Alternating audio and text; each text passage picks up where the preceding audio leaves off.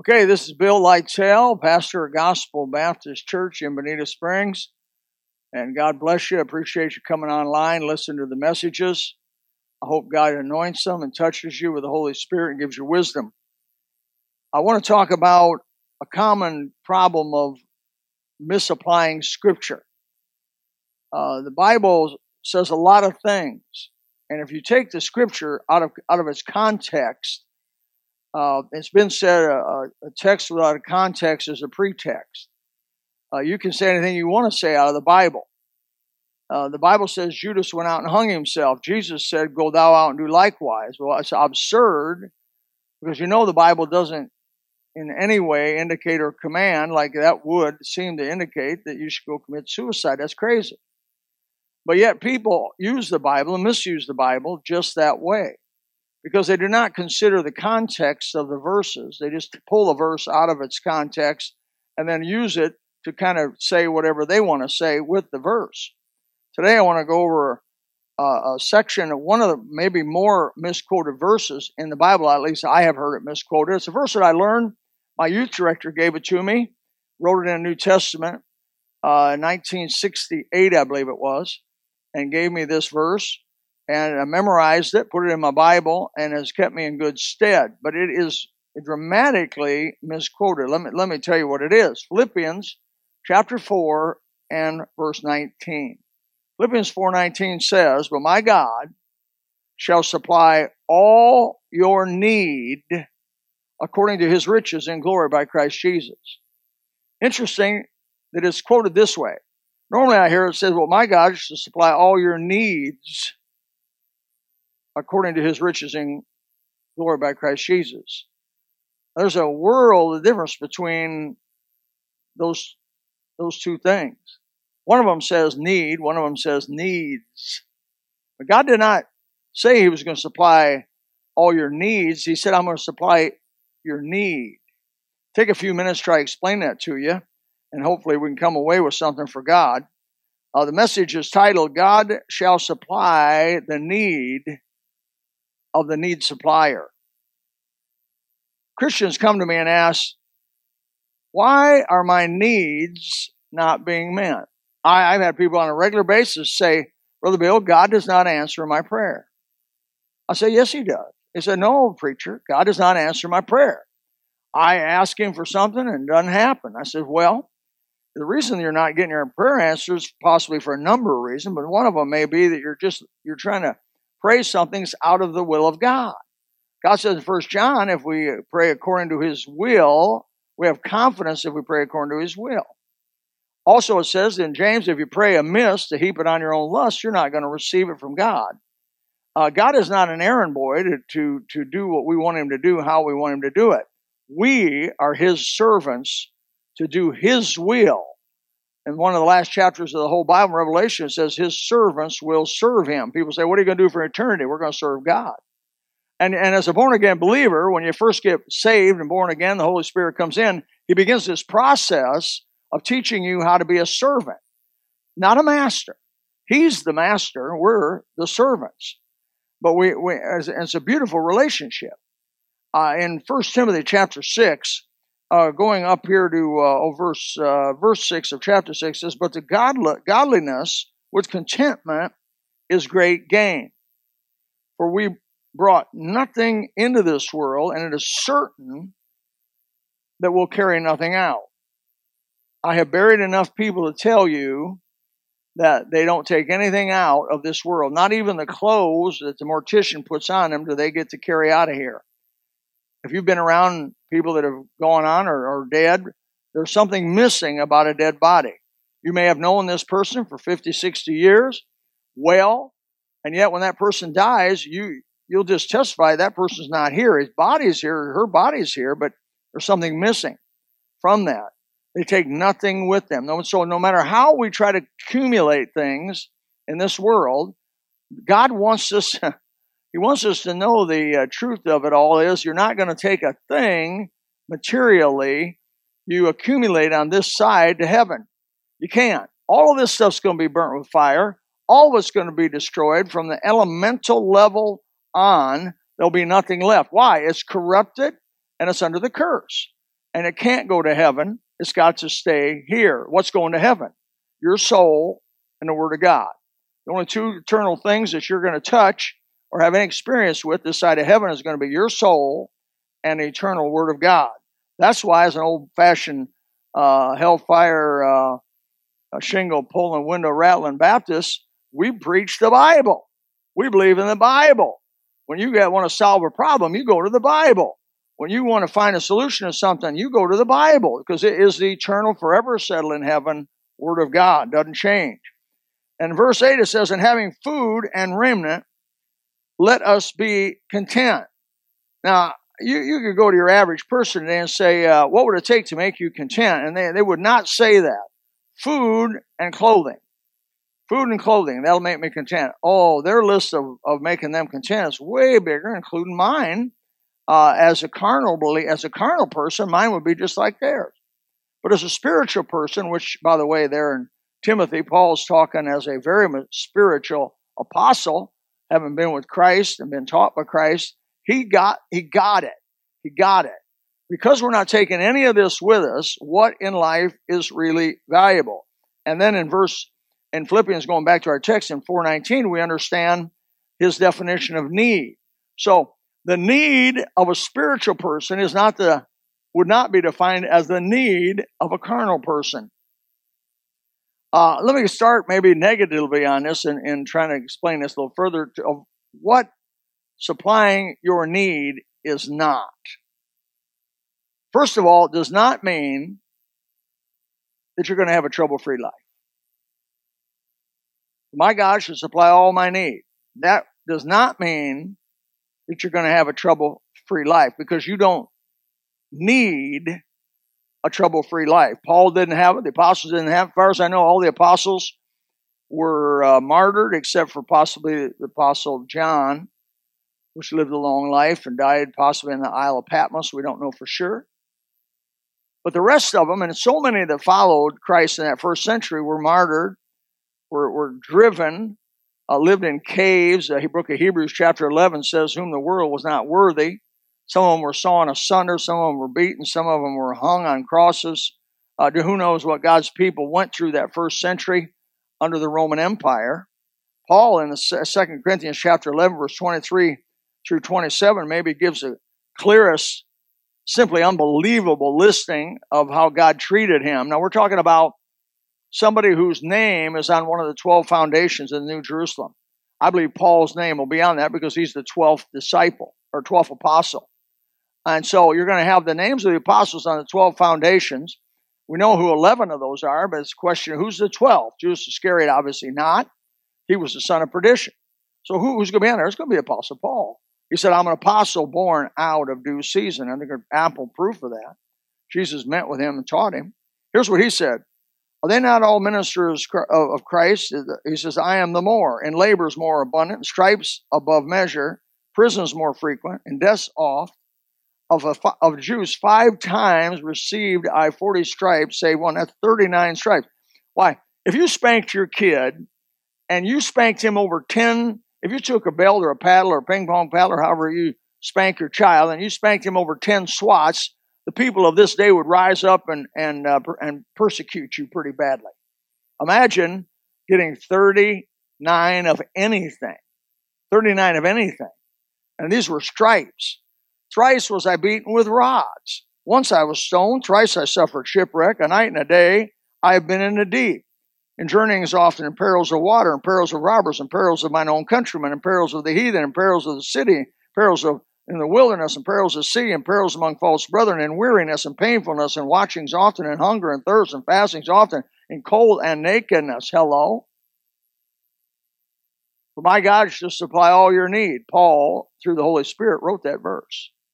So the one who said, My God shall supply all your need according to his riches in glory by Christ Jesus, also wrote Second Corinthians about all that he had been through. He did not feel that God had not supplied his need. So we know what it does not mean is you're going to have a trouble free life. It does not mean that all your material comforts and wants are going to be supplied because Paul also goes on to talk about uh, how he suffered in cold and hunger. It does not mean to supply your personal happiness with blue skies and lots of sunshine. 2 Corinthians chapter 1 verse 8, Paul says, For we would not, brethren, have you to be ignorant of our trouble, which came us in Asia, that we were pressed out of measure, above strength, insomuch, I love this part, insomuch that we even despaired of life. Now you just got to let that sink in a minute. Let get your mind on that. Paul, the great apostle, the one who Jesus taught personally, the one who, who was given a special mission to the Gentiles, a privileged individual, no doubt, chosen vessel by Jesus himself, despaired of life. You got to get low. Maybe you've never been to the place where you've despaired about something. It's pretty rare to get that far down where you finally just despair means you have no hope almost. You've come out You've come and you just don't think there's any light at the end of the tunnel. You're despairing of life. That was the same guy that wrote, But my God shall supply all your need according to his riches in glory by Christ Jesus. Philippians 1.29, written by Paul through the Holy Spirit, says, For unto you it is given. Now, given means a gift. In the behalf of Christ, not only to believe on him, but also to suffer for his sake. So God has given us the gift of suffering. The book of Hebrews said that suffering helped complete or perfect the Lord Jesus as he was becoming our high priest.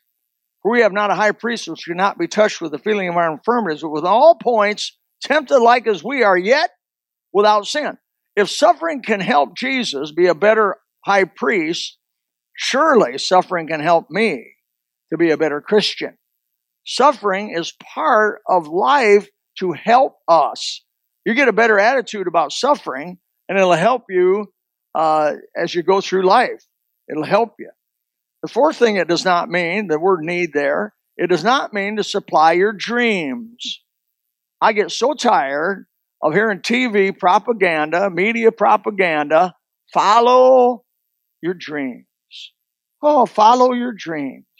I hear I hear young girls say, "Oh, I have a dream. This man's going to show up. He's going to be my knight in shining armor. He's going to whisk me off my feet and take me to a fairy tale life." That really is a dream. You don't know anything about men if you believe that's what's going a man's going to do for you. Uh, you you don't understand the whole the whole male gender. Uh, there's not going to be like God's God's mission in life is not to not to make your dreams come true. Your mission in life is to make God's dreams come true. It's, it's, it's the mission of you and me as born again believers to fulfill His will, to do His will, or make His dreams, as it were, come true. God's idea of what your life should be will be much different than what you envision. As Isaiah 55 verse 9 says, For as the heavens are higher than the earth, so are my ways higher than your ways, and my thoughts than your thoughts. Romans 11, 34 says, well, who hath known the mind of the Lord or who hath been his counselor? Uh, if you try to say, be real careful to speak when you start speaking for God. I heard people tell me, well, there couldn't be a hell because a loving God would never create a hell. He'd never throw anybody in it. You're starting to speak for God. And to speak for God, that means you have to know God or be actually above God or equal with God to be able to do that, and you're not. And so be very, very careful when you speak for God because His ways are so much higher, so much different than ours. His big picture is not our picture. You just got to go to the Bible, which was the mind of Christ, and you can figure out His will in some degree from the Bible, but you don't know all that God is just from the Bible. You don't know all He is. You, the Bible is simply a need to know book. You know what you need to know to be able to succeed as a born again believer. So what is uh, supply our need? What, what is it? What is the need? Well, meeting those things which eternally make a difference are a necessity for you to fulfill or to have so that you can fulfill His will in your life. That's what that is. Freedom from a guilty and defiled conscience is a need to succeed. Freedom from bitterness, wrath, anger, hatred, malice towards others is a need to succeed. Have an internal peace with God is a need to succeed. Have an internal peace with yourself as a born again believer is a need to succeed. All of these is so you are in a condition to do the will of God, ultimately to help those around you. God shall supply the need of the need supplier. Where do I get that? The principle for that's found in Luke chapter 6, verse 38. Give, and it shall be given unto you. There's the principle right there. The rest of it just amplifies how it's going to happen. He'll do it in good measure, pressed down, shaken together, running over, shall men give into your bosom. For with the same measure that ye meet or give, wherewith it shall be measured to you again. So, how much do you want God to bless you in this life? How much do you want God? I'm talking about eternally now. We're not talking about fleshly or materially because that has nothing to do with God. But we're talking about in the in the in defining and doing the very will of God. How much do you want? How deep do you want your ministry to go? How wide do you want your ministry to go? It's really it's crazy, but in some degree it depends on you and depends on me on how much we're willing to give. When God came by my house at 18 years old and he asked me to be in full time Christian service, trust me, that was the last thing on my mind. I said to him, I'll do anything. I'll do anything for you, God, but please don't make me a preacher. I'd seen the way preachers had been treated. And I saw, I saw how they uh, struggled and how people shoot them from both sides and, and just not appreciated in many cases. And you know, I'm 18 years old. I'm thinking, man, that's a tough life, and I don't want that life. And God says, this is what I want you to do.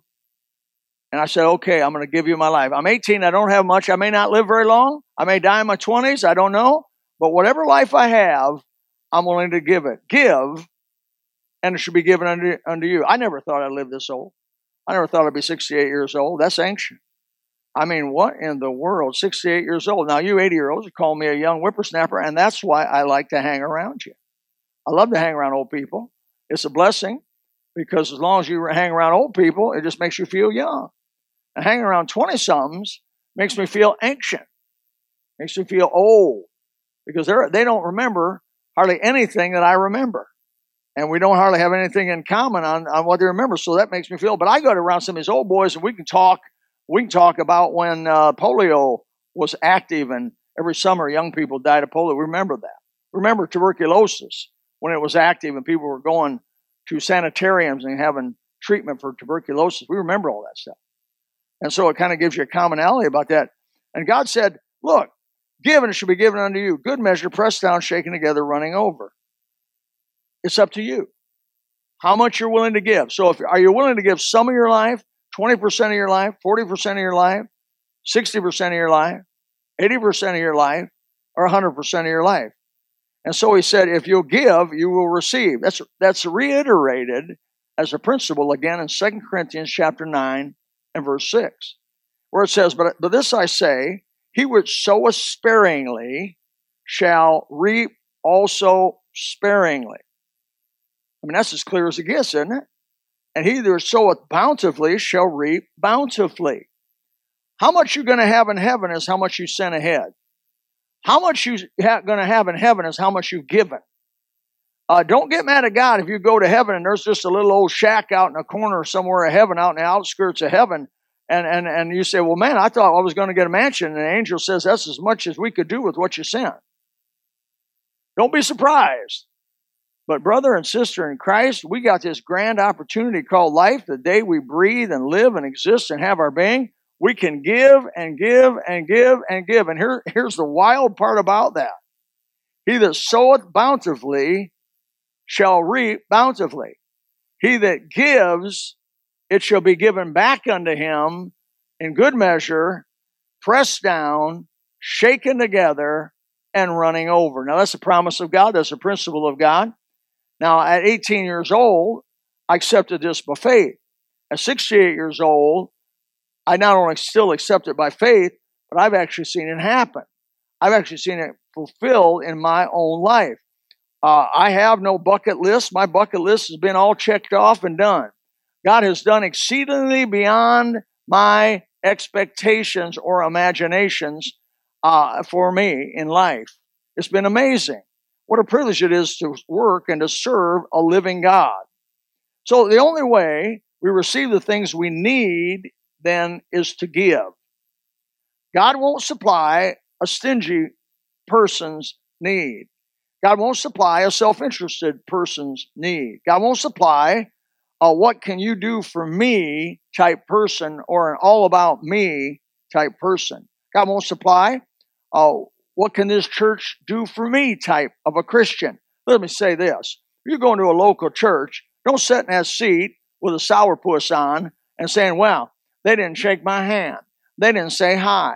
They didn't say this. They didn't send me a birthday card. They didn't send me an anniversary card. Well, I missed for five weeks and nobody called me. Nobody wrote me. Nobody touched me. They didn't miss me. Don't have that attitude. Man, you're looking at the glass half empty.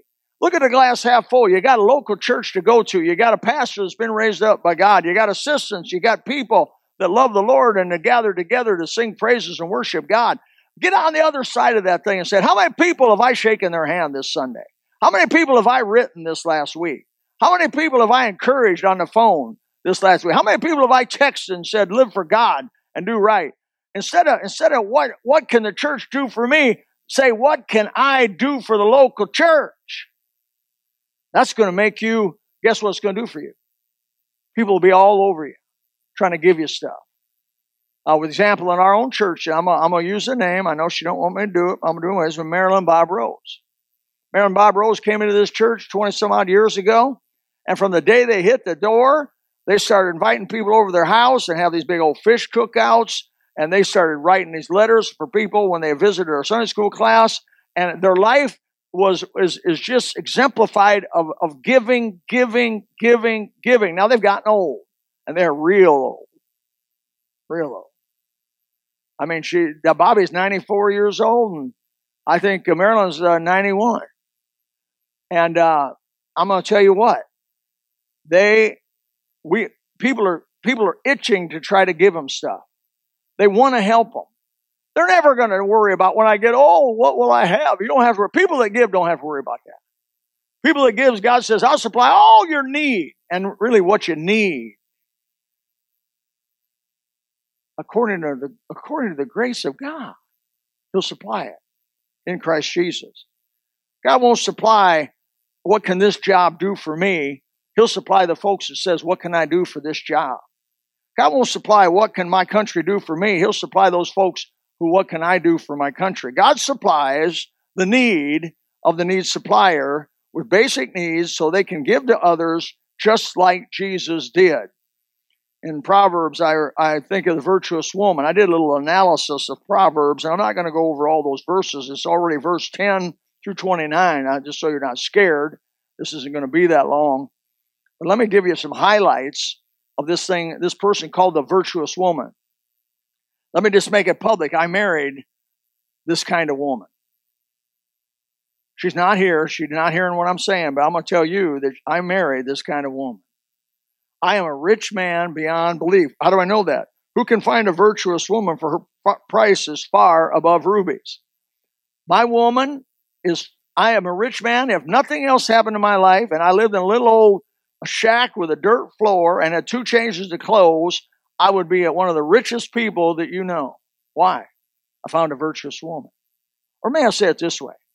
God found me a virtuous woman. See, at 18, when I gave him my life and said, I'll do what you want me to do, I wasn't married. I wasn't married.